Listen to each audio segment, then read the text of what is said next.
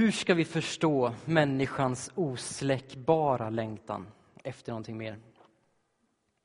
Det är frågan som vi utgår från ikväll. För det tycks ju vara så att djupt inne, långt inne i den mänskliga naturen så finns en sorts rastlöshet, ett, ett tomrum som inte vill låta sig fyllas med någon, någonting som den här världen kan erbjuda. Vid riddarnas runda bord i kung Arthurs slott så fanns en särskild stol som heter Siege Perilous, alltså den farofyllda platsen eller någonting sånt. En magisk stol som hade reserverats för en enda, den som visade sig vara mest värdig av alla riddare. Och om någon som var mindre värdig satte sig på den här stolen så skulle han ögonblickligen förgås. Det verkar som att det finns i vår själ ett liknande tomrum. En plats som, om vi försöker fylla den med någonting annat än vad den är reserverad för, så verkar det här avslöjas. Det här objektets förgänglighet liksom avkläds och platsen gapar helt plötsligt tommare än någonsin tidigare. Den kristna bok som jag tror, jag har hört att det är så, den kristna bok som jag tror är den mest lästa efter Bibeln är John Bunyans Kristens resa. Den unge mannen, den unge huvudpersonen ger sig iväg på äventyr, eller en resa. Och han är driven av just den här längtan Eh, om vi tittar på kanske det citat, i alla fall som jag tror är mest, de, de ord som är mest citerade av en kristen tänkare så skulle jag definitivt gissa på Augustinus. Du har skapat oss till dig och vårt hjärta är oroligt tills det finner vila i dig. De här texterna är så älskade därför att de slår an någonting djupt, djupt inne i den mänskliga naturen. De antyder någonting som vi alla känner igen oss i eftersom vi alla bär på en osläckbar längtan efter något mer. Frågan är nu då, hur ska vi förstå denna längtan? Jag vill påstå att det tomrum som vi alla har den här djupa längtan vi har efter att fylla tomrummet är ett argument för Guds existens. Jag ska precisera och jag ska förklara argumentet om en liten stund. Men innan dess så ska jag försöka mig på en klassificering av argumentet, alltså säga någonting om vilken sorts argument det här är. Eh, jag tror att det är nyttigt att göra det så att vi kan se det i ett sammanhang och förstå mer om hur argumentet fungerar. Så jag tänker att jag lägger upp det här föredraget i tre delar. Först ställer, vi frågan, ställer jag frågan, vad är det här för sorts argument? Eh, sen beskriver jag själva argumentet och då tar jag hjälp av C.S. Lewis. Eh, jag ska förklara varför när vi kommer dit och därefter så ska vi ställa frågan, hur bra är det här argumentet? Vi ska titta på styrkor och vi ska titta på invändningar. Så, Vilken sorts argument?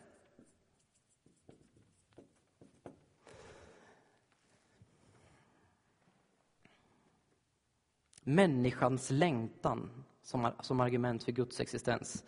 Jag vill verkligen betona här att min klassificering är amatörmässig. Jag har egentligen alldeles för lite kunskap i det här ämnet för att klara av någonting sånt här. Eh, inte desto mindre har jag ett behov av att försöka skapa så mycket reda som jag kan innan vi går in i själva argumentet. Men jag gör det med känslan av att liksom, städa på någon annans skrivbord. Man har massa papper och så ser man att vissa saker, ja men de här är, det är tydliga kategorier. Och vissa andra saker har man bara uppfattat fragment av, men jag försöker att föra in dem under rätt kategori. Eh, det, det, är inte säkert att allt hamnar på rätt plats, men eh, jag, jag tror att vi kan skapa tillräckligt mycket ordning för att, för att det ska vara en hjälp för oss. När vi talar om argument för Guds existens och när vi gör det inom apologetikens område, eh, alltså apologetiken snarare än filosofins område, om man nu driver de här mot varandra, så är vårt mål inte bara att bevisa eller inte bara att, att veta, utan inom apologetiken så vill vi leda människor in i sanningen. Eh, det, det, är mer som står på spel när vi talar om apologetik. Jag vill inte bara att du ska förstå eller att du ska bli övertygad. Jag vill att du ska ta steget i tro och förtrösta på det här. Det finns en subjektiv aspekt, en personlig aspekt i apologetiken såväl som en objektiv och eh, Eh, logisk aspekt. Och ingen av de här aspekterna, den subjektiva eller objektiva, får försummas när vi talar om apologetik. För om vi försummar den subjektiva, eh, den personliga eh, aspekten, då sysslar vi så att säga bara med filosofi, vilket är en mycket hedervärd sak. Men det är inte apologetik. Om vi försummar den objektiva, den logiska aspekten så sysslar vi i bästa fall med psykologi. Eller i värsta fall vanlig manipulation. Argumentet, utifrån Guds, eh, argumentet för Guds existens utifrån vår egen längtan är oerhört kraftfullt i den här subjektiva, personliga aspekten. I alla fall var det så för mig. Eh, det var när jag läste C.S. Lewis längtan, C.S. Lewis beskrivning av sin egen längtan, som, som jag för första gången kände att min egen ensamhet tycktes liksom brytas sönder. Jag kände en, en djup samhörighet med honom eftersom han så träffsäkert beskrev den obeskrivliga längtan som finns i min egen själ. Så det här argumentet blev vad som öppnade dörren till den kristna tron för mig. Det här argumentet, om man får uttrycka sig så djärvt, förvandlade mitt liv. Eh, det gör också att jag har tvekat till att jag ska prata om det här, därför att det blir så intimt och det blir så personligt. Men nu har jag bestämt mig för att göra det, och nu gör jag det. Och därför vill jag också att du ska vara fri att kritisera det, utan att känna att du kritiserar mig på något sätt. Hur som helst, jag sa att argumentet är kraftfullt i den subjektiva, den personliga aspekten, vilket gör det till vad jag skulle tro i alla fall, ett av de effektivaste argumenten vi har för Guds existens. Kanske inte för att det övertygar starkast, utan för att det berör djupast. Om du förstår skillnaden här. Om man skulle fråga en medelsvensson vilket argument, låt säga att medelsvensson känner till argumenten, eh, och skulle fråga vilket argument för Guds existens övertygar dig mest? Så skulle han kanske säga, ja, jag vet inte, argumentet utifrån moral, eller kanske design, eller kanske ett argument utifrån första orsak. Men jag tror att det här argumentet utifrån längtan är vad som omvänder honom djupast. Så om vi nu ska försöka att klassificera argumentet i förhållande till, alla, eh, till andra argument så kan vi börja med att se skillnaderna mellan alla olika argument. Alla argument har ju samma slutsats. Alltså finns Gud. Det är ett argument för Guds existens. Eh, skillnaden mellan de olika argumenten är ju hur man kommer fram till den här slutsatsen, alltså varifrån man hämtar de olika premisserna. Eh, om vi tittar på varifrån de olika premisserna kommer så kan vi sortera in argumenten i tre grupper, tror jag. Den första gruppen, åh oh, kära någon, ja. kan vi kalla för ontologiska argument. Ontologi betyder läran om varandet. Eh, det är där vi tittar på tingens väsen. Här här har vi argument utifrån själva konceptet Gud. Eh, det är rent abstrakta argument som, som, när man förstår dem kan vara mycket, mycket övertygande. Men oftast så är de väldigt svåra att förstå. Eh, det mest berömda ontologiska argumentet är Anselms argument. Han säger, häng med. Om du inte hänger med så gör ingenting, vi, vi kommer tillbaka. Eh, för det första, det är större för någonting att existera i medvetandet och i verkligheten än bara i medvetandet. För det andra, Gud definieras som det än vilket inget högre kan tänka. Alltså Gud är det största som kan tänkas. För det tredje, antag att Gud existerar i medvetandet men inte i verkligheten. För det fjärde, då kan ju något högre tänkas. Nämligen den varelse som existerar eh, i våra tankar som Gud plus har verklig existens. Men det här vore ju omöjligt eftersom Gud definieras som det än vilket inget högre kan tänkas. Därför existerar Gud i medvetandet och i verkligheten. Hängde du med? Det är inte många som gör det. Eller det är inte alla som gör det. Eller det är inte många, eh, nu trasslar jag in mig. Jag har aldrig mött någon som säger sig ha blivit övertygad om Guds existens utifrån ett sånt här ontologiskt argument. Eh, även om själva argumentet är oerhört kraftfullt så, så, verkar det liksom inte få fäste. Det verkar inte bli avgörande på något sätt. Det, det verkar, alltså de flesta verkar inte tycka att det här, den här sortens argument är övertygande eftersom det inte har någon data. Liksom. Det börjar i en tanke och det slutar i en tanke. Eh, det, liksom, det blir bara en lek med ord, tycker somliga. Det är logiskt, men det stannar liksom som ett logiskt experiment. De andra två grupperna hämtar sina premisser utifrån vår erfarenhet. Det är erfarenheter i den yttre, i den objektiva verkligheten och det är erfarenheter i den inre, i den subjektiva verkligheten. Den personliga verkligheten. De argument som hämtar sina premisser utifrån den yttre verkligheten kan vi kalla för kosmologiska argument. Argument utifrån kosmos. Till exempel argument utifrån naturens design, vilket ju alltså kallar på en designer. Eller argument utifrån första orsak.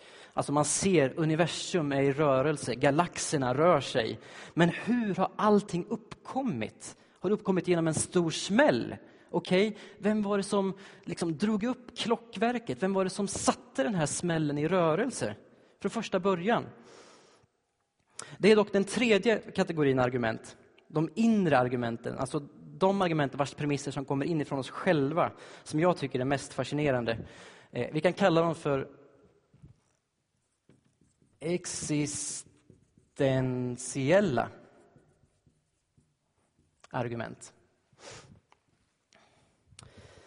Eh, argument vars premisser är hämtade ur vår upplevelse av att existera. Eh, de är mycket fascinerande, delvis för att de är mest outgrundliga. Alltså den mänskliga själen är mycket mer outgrundlig än galaxer. Eh, och de är mycket mer fascinerande för att de är närmare hemmet också. Eh, vi är mer intresserade av oss själva än vi är av kosmos och galaxer. Eh, och här har vi dessutom inside information, alltså vi vet mer vi vet inte hur det är att vara en galax eller ett träd, men vi vet hur det är att vara människa. Ett exempel på ett existentiellt argument är Augustinus argument för Guds existens utifrån det mänskliga förnuftets förmåga att fatta sanning.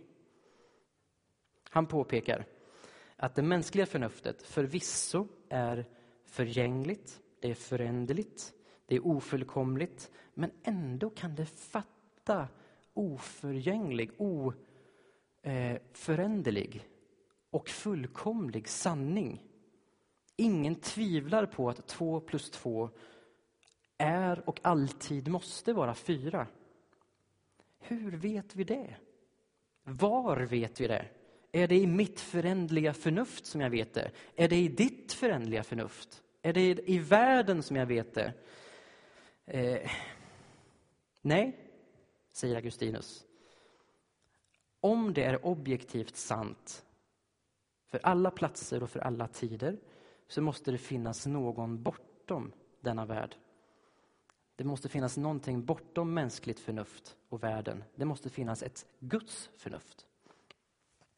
Det är inte min poäng nu att slå fast huruvida det här argumentet är bra eller inte. Eh, det är, om det är giltigt eller inte. Jag vill bara visa vilken sorts argument det är och varför jag tycker att det är så fascinerande.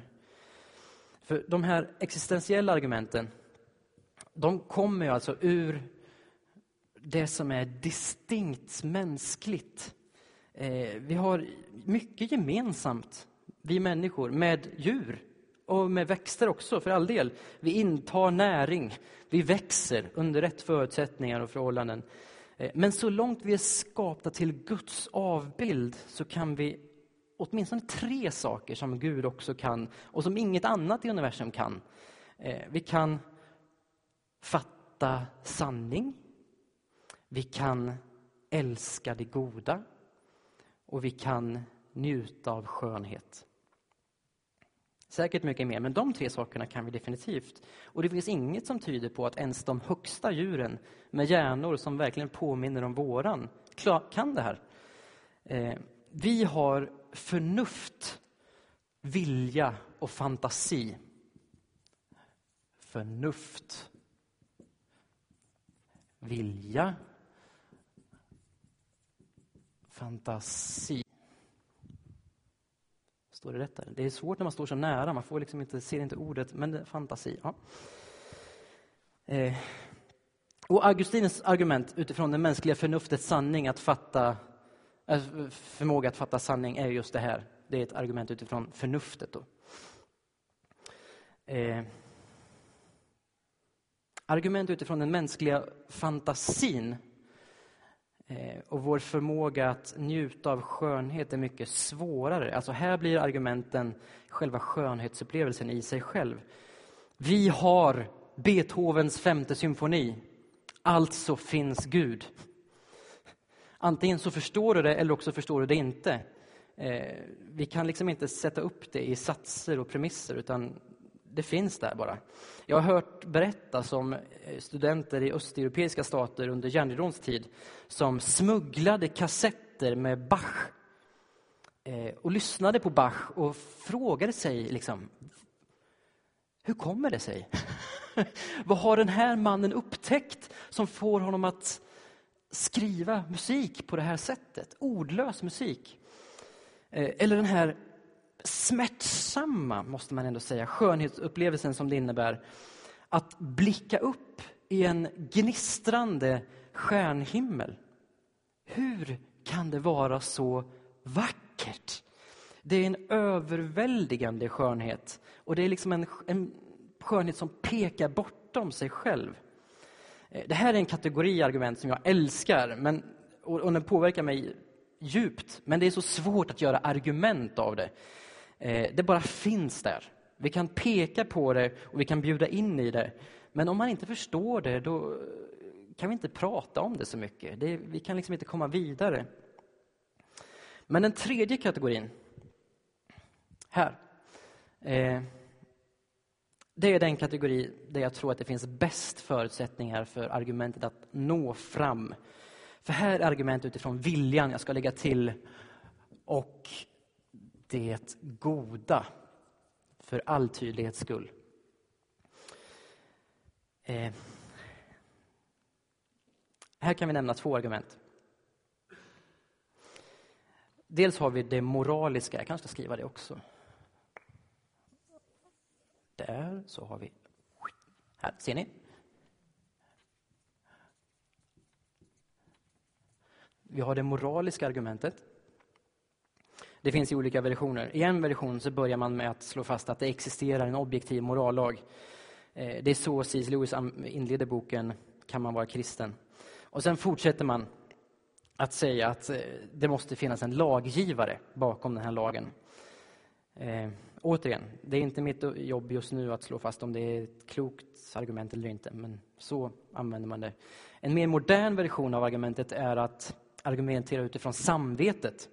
Eh, ingen beundrar någon som medvetet bryter mot sitt samvete. Eh, ingen beundrar någon som är medvetet ohedlig eller hycklande. Eh, varför är det så? Varför är samvetet en absolut auktoritet om det inte är den absoluta Gudens röst till oss? Argumentet utifrån längtan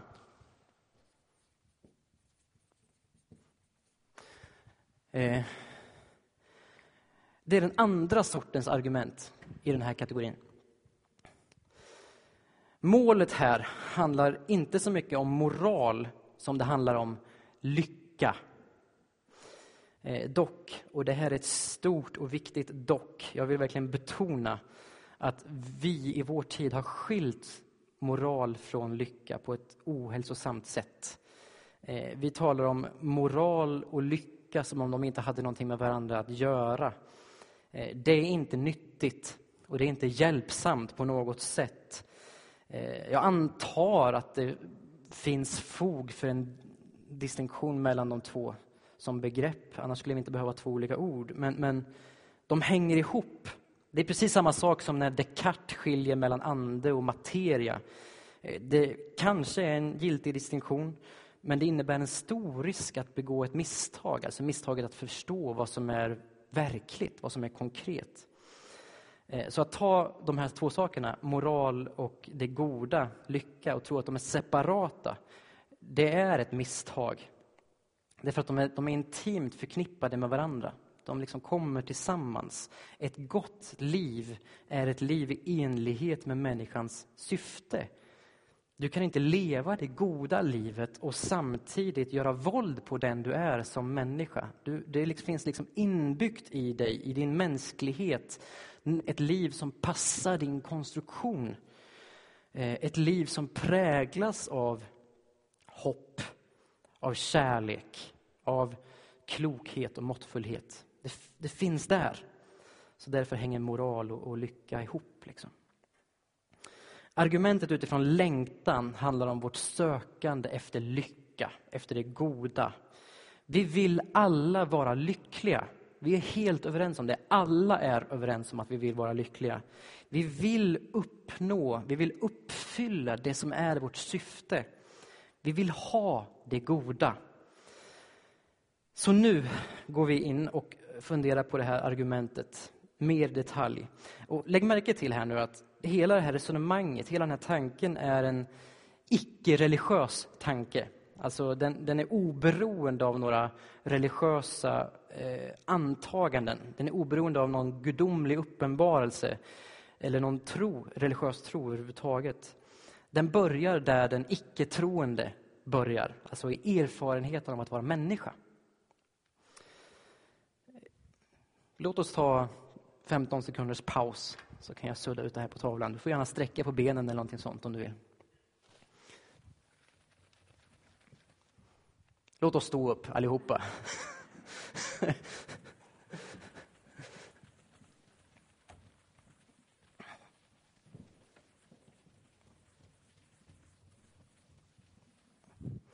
Okej, okay, varsågod och sitt.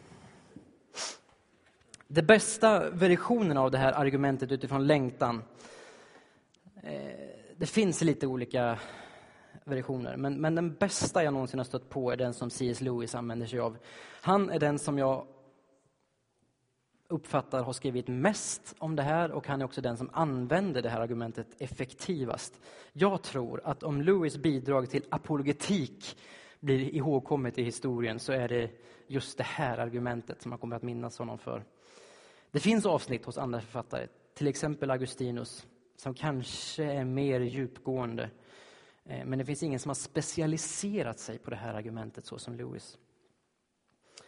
Argumentet är mycket enkelt. Det har två premisser och en slutsats. Den första premissen, argumentets mest grundläggande princip, är att varje naturlig längtan i oss svarar mot ett verkligt objekt Eh, Eh, ja, jag fortsätter. Som kan tillfredsställa denna längtan.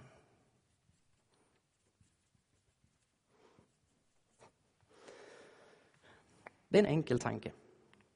Om det finns hunger så finns det mat. Om det finns törst så finns det dryck. Om det finns ensamhet så finns det gemenskap. Om det finns sexuell längtan så finns det sexuell förening. Om det finns nyfikenhet så finns det kunskap.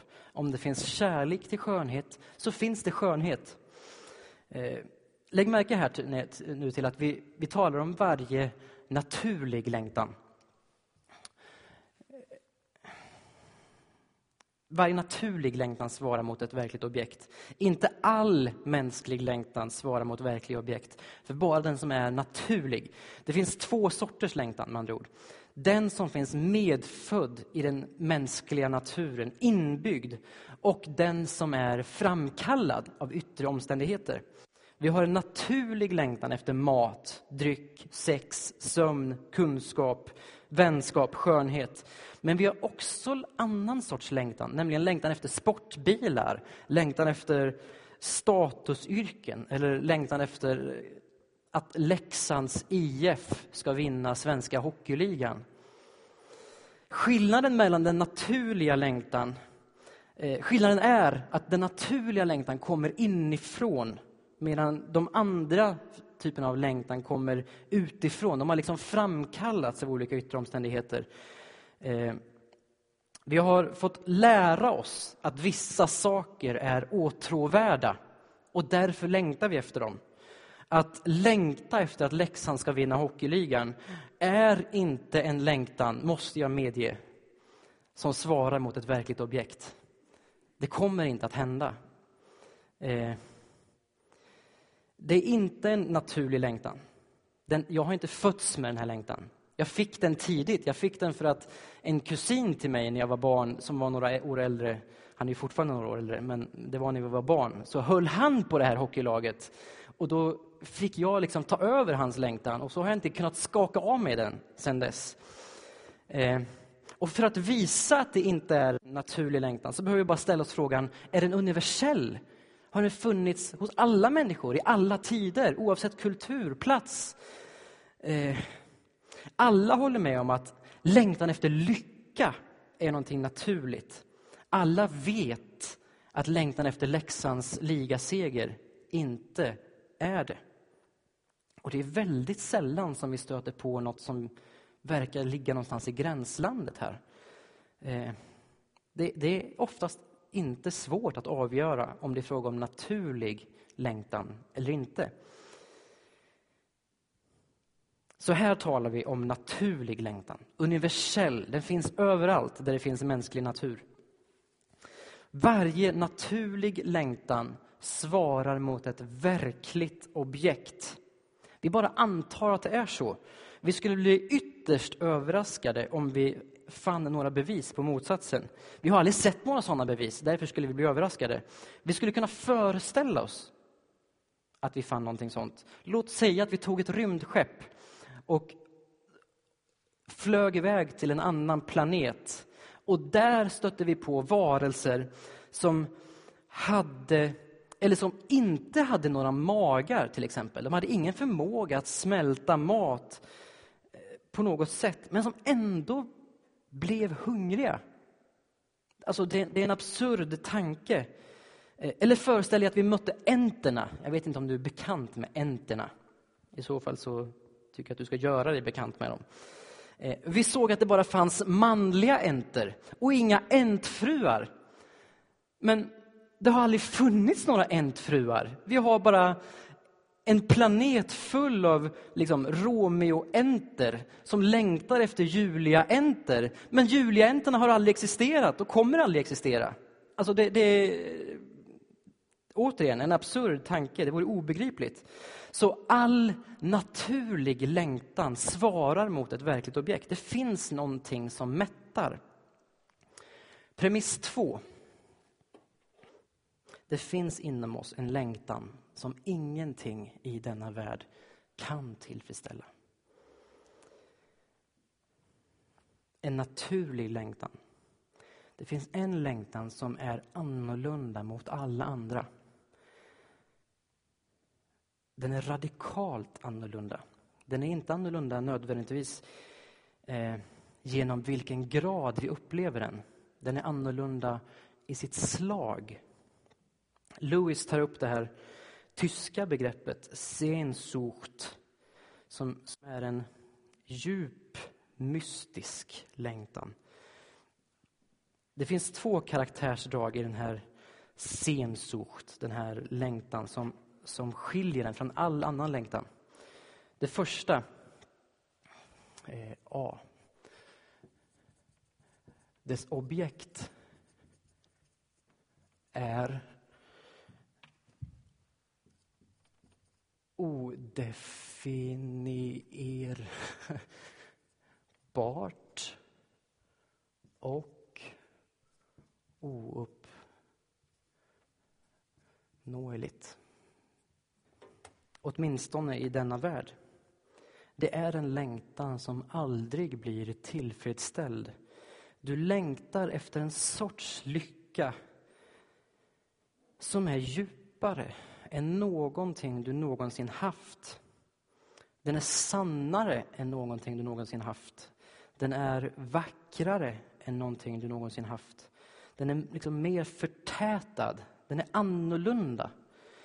En, en lycka som aldrig blir tråkig. Och den här sortens lycka kan vi liksom inte sätta ord på. Vi kan inte ens föreställa oss himlen på det här sättet. Låt säga att du skulle ta en bit papper och på det här pappret så skulle du skriva en lista. Skriv ner allt du vill ska finnas i himlen. Och så tittar du på din lista och föreställer dig att du ska leva med allt det här i en evighet, eller i evigheten. Hur lång tid skulle det ta innan du blir uttråkad? Alltså det är märkligt att vi inte vet vad det är vi vill ha. Djupt inom oss så finns en själens fattigdom, ett tomrum, en saknad efter någonting som vi inte kan beskriva. Eh, och nu kanske du säger att ja, men det är bara för de som är fattiga eller som är dumma eller som är förtryckta. Men i själva verket är det tvärtom. Det är när vi är rika, i ordets rätta bemärkelse, det behöver inte ha med pengar att göra. Det är när vi är rika och det är när vi är insiktsfulla, det är när vi är fria som vi erfar den här längtan som starkast. Det är när vi står på höjden av vårt liv som vi känner mest tydligt och intensivt en längtan efter någonting mer. Eller kanske snarare någonting annat. Jag skulle kunna ge dig många exempel på kända personer som ansetts ha lyckats men som har erfarit det här till randen som har drivit dem till självmord nästan. Eh, det här händer inte bland de fattiga. Det här händer bland de rika, i ordets rätta bemärkelse. Eh, det händer inte de okänsliga, utan det händer de känsliga. När du ser den mest överväldigande skönhet, när du upplever den mest fullkomliga kärlek, det är då du upplever längtan som starkast. Det är som, som om Guds röst liksom ekade från himlen, förkunnade i denna skönhetsupplevelse, det finns något större, det finns något mer.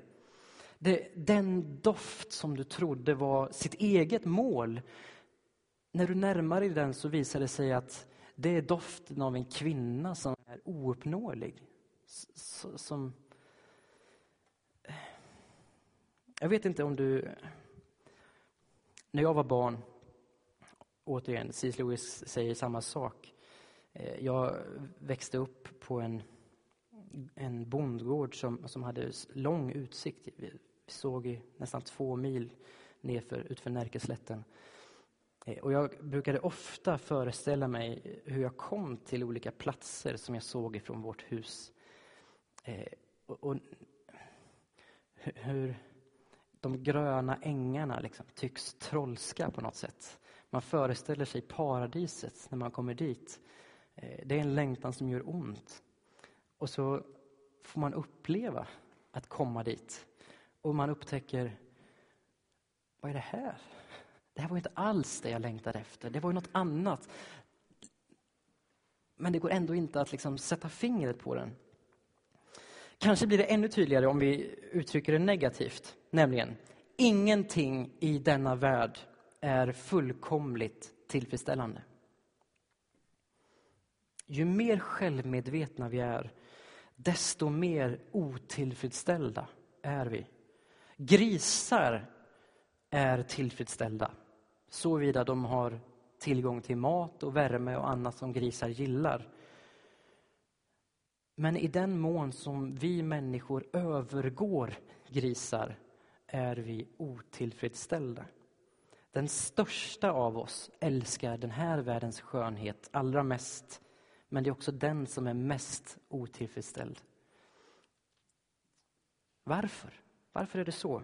Om vi har allt, varför är vi otillfredsställda? Vi vet inte. Eh, vi, vi längtar efter något som vi inte kan definiera, något som vi inte kan uppnå och som vi inte ens kan föreställa oss i detta liv. Det är mycket märkligt. Eh, men det är det första karaktärsdraget i den här mystiska längtan. Och det finns i alla människor. Det andra karaktärsdraget, eh, karaktärsdraget är närvaron av denna längtan är glädjerikare än all annan tillfredsställelse. Alltså när vi erfar denna längtan är det smärtsamt, ibland överväldigande smärtsamt. Men samtidigt njutbart. Faktum är att vi ofta föredrar njutningen i den här längtans smärta framför all annan tillfredsställelse. Den här hungern tycks vara bättre än all annan mättnad. Vi ser det här tydligt hos romantikens poeter, särskilt Wordsworth. Eh, han uttrycker en intensiv längtan efter själens svunna ungdom och han liksom brister ut. Åh, om, om jag kunde känna som jag kände då. Och han lyckas med det, oftast. Jag, jag vill ändå, jag, jag, älskar den här typen av lyrik, men, men den balanserar på en knivsägg. Kanske därför den är så underbar. För ofta så hänfaller den i bara fåfäng sentimentalitet. Ofta så är den fånig. Men ibland så är den helt underbar. Den här längtan i sig själv tycks liksom vara en profet som kommer från en annan värld och som är mer glädjerik än all annan tillfredsställelse. Så om du inte har känt den här längtan på ett tag så vill du ha den och du börjar längta efter längtan. Om vi sätter ihop de här två premisserna så kommer vi till en slutsats. Slutsatsen är att detta ouppnåeliga längtans objekt, det objekt som inte ett öga har sett, det objekt som inte ett öra har hört och det som vad ingen människas hjärta har kunnat tänka. Det objekt som människans hjärta ändå åtrår, det måste existera.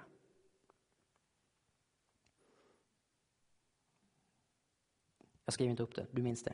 Det objektet måste existera. Eh, det leder alltså inte fram till eh, att det nödvändigtvis är Bibelns Gud som måste existera. Bara att det som är längtans objekt måste existera.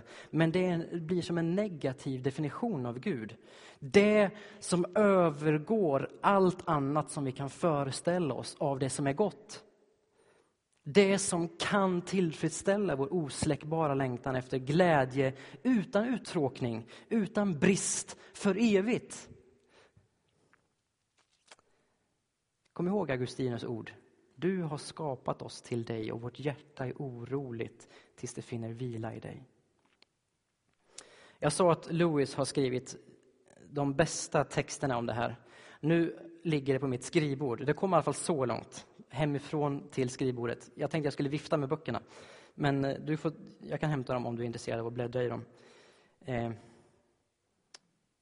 det tydligaste finns framställt i förordet till Kristens omvägar. Eh, det är hans första publicerade bok, liksom, fullängdsbok. Och där förklarar han de här två karaktärsdragen mycket tydligare än vad jag har gjort. Det andra, den andra texten är hans självbiografi, Av glädje överfallen. En underbar bok i sig själv. Eh, den påminner en hel del om Augustinus bekännelser, fast i 1900-tals tappning. Det tredje eh, texten är kapitlet om himlen i lidandets problem. Det här kapitlet är ett mästerverk. Läs det. Läs det. Det är som att lyssna på Beethoven. Eh, läs det minst tre, fyra gånger. Det fjärde är hans predikan som numera finns översatt till svenska. Härlighetens tyngd heter den på svenska. Weight of glory. Eh, första gången du läser den så kommer du att bli kanske fascinerad, kanske förbryllad. Men slutet är djupt berörande och eh, jag vågar påstå oförglömligt. Även första gången du läser den. Den femte finns i boken Kan man vara kristen? Kapitlet om hopp där. Eh, och för det sjätte så har vi Lewis bok som jag tycker är kanske den allra bästa som han har skrivit. Den heter Till we have faces. Jag tror inte att den finns i svenska, men kanske. Det borde göra det. Till we have faces. Läs hela berättelsen. Det är en roman. Eh, kanske tydligast kommer vi till ett klimax, en, en fjärdedel in i boken där psykes död eller äktenskap eller offer eller vad det nu är. Jag vill inte avslöja vad. Eh, där får du se. Hur bra är det här argumentet? Eh, jag vill lämna två fördelar och jag vill också ge två invändningar. Första, första premissen är varje naturlig längtan i oss svarar mot ett verkligt objekt som kan tillfredsställa den här längtan. Alltså, vi blir hungriga, alltså finns det mat. Andra premissen är att det finns en, i oss en särskild längtan som är annorlunda mot alla andra. Eh, nämligen att det, den har inget objekt som kan tillfredsställa i den här världen. Det finns, liksom inte, det finns en hunger i oss eh, som inte kan tillfredsställas. Och sen har den, finns det lite specifikationer, karaktärsdrag i den här hungern. De här två premisserna sammantaget leder till en slutsats. Alltså finns det här objektet som vi längtar efter. Alltså finns detta något som vi som kristna antar vara Gud. Eh, det första fördelen med det här argumentet är att det öppnar upp en verklig möjlighet som kanske inte har varit möjligen öppen tidigare. Eh, det sker inte automatiskt förstås. Många berörs inte alls av det här argumentet. Eh, men somliga berörs verkligen.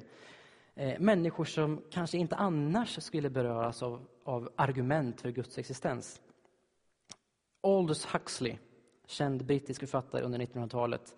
Han dog samma dag som C.S. Lewis och som John F Kennedy för all del, den 22 november 1963. Eh, Huxley skrev bland annat Sköna nya värld, som är bekant för många. Eh, han var inte kristen, men han hade ändå stor intellektuell integritet, självinsikt. I en bok som heter Ends and Means så säger han så här. Jag hade motiv för att inte vilja att världen skulle ha mening och antog följaktligen att den inte hade det och kunde utan svårighet hitta tillfredsställande skäl för detta antagande. Den filosof som inte ser någon mening i världen sysslar inte bara med ett rent metafysiskt problem.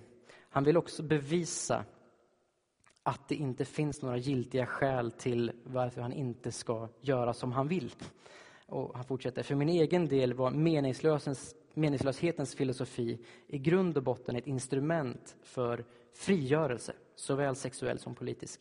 Huxleys poäng här är att det är inte bara en rent intellektuell övning eller ett sorts objektivt beslut att besluta sig för om Jesus är Herre eller inte. Eh, han, han menar att vi har alla olika motiv för att vilja tro på det ena eller på det andra. Eh, det är, det är, sällan, om någonsin, som vi möter en person som med helt öppet hjärta eh, lyssnar och är beredd att följa argumenten dit de leder. Vi har alltid skäl att vilja det ena eller andra. Vi har regelbestämt oss på förhand om vi ska hålla de här argumenten för sanna eller inte. Men det här argumentet är ett annat sorts argument. Det är inte vad man tror. Eh, och på det sättet så kan det liksom lirka upp dörrar som inte riktigt var bevakade från början. Eh, det, det, det, finns liksom en fascinerande me mekanism i det här argumentet. En annan fördel är att det är ett praktiskt argument. Det är lätt att begripa och det leder till handling. Eh, de flesta argument fungerar inte så. Eh, de har en tendens att stanna som intressanta iakttagelser. Man tänker, jaha, det finns en första orsak. Det är klart. Det ska jag tänka på nästa gång jag läser om galaxer som, som befinner sig i rörelse. Eh, men det här är mer som Pascals wager heter det ju på engelska. Jag vet inte på svenska. Pascals vadhållnings... Vadet. Vadet. Eh, alltså, vad ska du satsa på? Det, det drar oss in i, i, eh, i en verklighet direkt. Det, det tvingar oss att liksom bestämma vilket ben ska vi stå på här. Det inbjuder till en resa. Eh, det inbjuder till ett språng i tro. Det finns två invändningar, som jag känner till i alla fall, mot det här argumentet. Den första... Alltså, argumentet har ju två premisser och man kan ifrågasätta båda premisserna. Eh, den första premissen, eller den första invändningen. Jag är inte säker på att den är relevant i det här sammanhanget. Men, men bara för att vara så rättvis som möjligt så drar jag den. Det tar kanske fyra minuter. Hur kan man veta att huvudpremissen, att varje längtan svarar mot ett verkligt objekt, hur kan man veta att den är universellt sann utan att först veta att det här begäret har ett verkligt objekt, alltså utan att först veta slutsatsen. Man måste liksom känna till slutsatsen för att veta att huvudpremissen är universellt sann. Det leder in i ett cirkelresonemang, är invändningen. Det förutsätter, eh, det som ska bevisas förutsätter liksom det bevisade. Eh, man säger att den första premissen är inte uppenbar i sig själv. Eh, den måste liksom bevisas genom empirisk forskning, genom induktiv metod, genom generalisering. Men så säger man att, att induktiv generalisering aldrig är helt säkert. Jag ska förklara. Alltså bara för att all annan längtan, bara för att maten och drycken och allt det här svarar mot ett verkligt behov, så behöver det inte betyda att också den här längtan gör det. Om man går in på en, kött, på en eh, restaurang och det finns 15 olika kötträtter och man upptäcker att 14 av de här kötträtterna serveras med samma sås. Kan man då dra slutsatsen att den 15 också kommer att göra det? Nej, det är inte säkert. Eh, det är sannolikt att den gör det, men man kan inte veta det. Alltså det, det här är en invändning som, som låter bra, eh, men, men det är en dålig invändning och det är lätt att bemöta den. Eh, för att den förutsätter att det finns liksom inga giltiga deduktiva argument överhuvudtaget. Att det inte är möjligt att, att förstå en universell princip ur data. Att man bara kan göra generaliseringar. Man kan bara säga 14 av 15, det är sannolikt att den sista. Man kan liksom inte säga det här är en generell princip. Jag ska förklara. Eh, det finns en princip om att alla människor är dödliga. Det vet vi. Eh, du har upplevt att några människor har dött. Tolv, kanske? Eh, hur kan du, när du har sett de här tolv människorna dö, hur kan du veta att alla människor är dödliga? För att du har sett de här tolv, eller? Är det tillräckligt bevis? Det är ju inte alls tillräckligt bevis för att veta att alla människor är dödliga. Men då är det väl bara sannolikt att, att alla människor är dödliga? Du har inte sett alla dö. Alltså, det är inte ett analytiskt, det är inte två plus två är lika med fyra. Så det innebär att det kanske inte är sant att alla människor är dödliga. Kanske kommer jag själv aldrig att dö. Eh, alltså naturligtvis inte. Du kan vara säker på att du kommer att dö. Men hur vet du det? Jo, därför att du har förmågan att se en universell princip. Du har förstått någonting om den mänskliga naturen. Så invändningen mot det här förutsätter en sorts materialism. Att det enda vi kan vara säkra på är materiella observationer och att det mänskliga förnuftet inte har förmåga att fatta några universella principer. Men det har det ju. Okej, de här fyra minuterna har gått. Nu går vi in på nästa invändning. Den är mycket mer seriös. vilket gör den svårare att bemöta. Eh, det är att man helt enkelt förnekar den andra principen. Eh, det finns inom oss en längtan som ingenting i denna värld kan tillfredsställa. Man säger, jag har ingen sån längtan. Det finns ingen sån längtan inom mig. Alltså faller ditt argument. Eh, det här förnekandet kan ta sig två former. Man kan säga, jag är visserligen inte fullkomligt lycklig just nu, men jag vet att jag kommer att bli det om, om jag bara blir världsberömd. Om jag bara får ett eget jetplan, om jag bara får nya älskarinnor varje dag. Och svaret på det är naturligtvis, okej, okay, testa. Eh, det har prövats förr och eh, du kommer att komma till samma slutsats som alla andra som har prövat det här. Det är nämligen tomhet och åter tomhet. Det har aldrig lett fram till någon tillfredsställelse. Eh, faktum är att miljarder människor just nu utför detta experiment i en desperat jakt efter en tillfredsställelse som hela tiden jäckar. Det är ett jagande efter vind. Den andra formen, och i mitt tycke den svåraste formen av, av den här invändningen, är att säga jag har ingen sån längtan. Jag är helt tillfredsställd som det är. Jag är fullkomligt lycklig. Det finns ingenting inom mig som antyder någonting sånt här.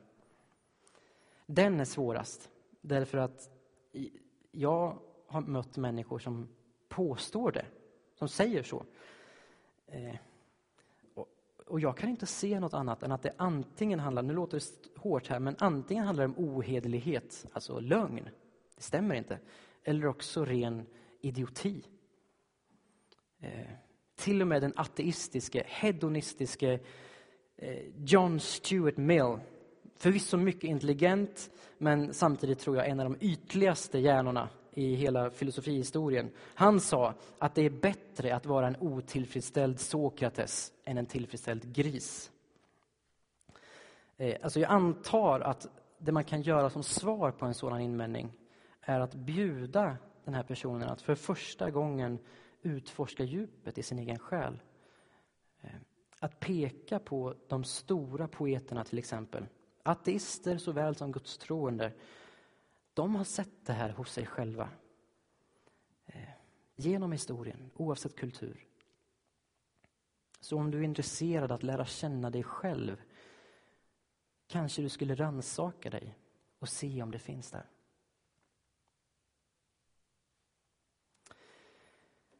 Jag är färdig. Det är vad jag hade tänkt säga. Har du förstått argumentet?